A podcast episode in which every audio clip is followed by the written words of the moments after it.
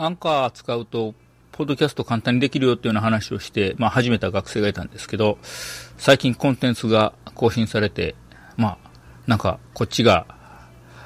タンブラーとかツイッターのアカウントまで作ってるよね、みたいな話も出たんですけども。まあ、お互いそうやってですね、えー、ほら更新した、ほら更新まだか、みたいなことを言い合ってですね、やると、まあ、これが切磋琢磨というのかですかね。まあ、うまいこと言うとですね、えー、まあ、煽り合いというか、切磋琢磨というか、まあ、取り、ものは取りようなんですけども、そうやって、えー、やっていくと、まあ、回数重ねると、どうやって録音するのがいいかとか、どうやって後処理するのがいいかとか、まあ、そういうこともですね、学んでいけるのかなと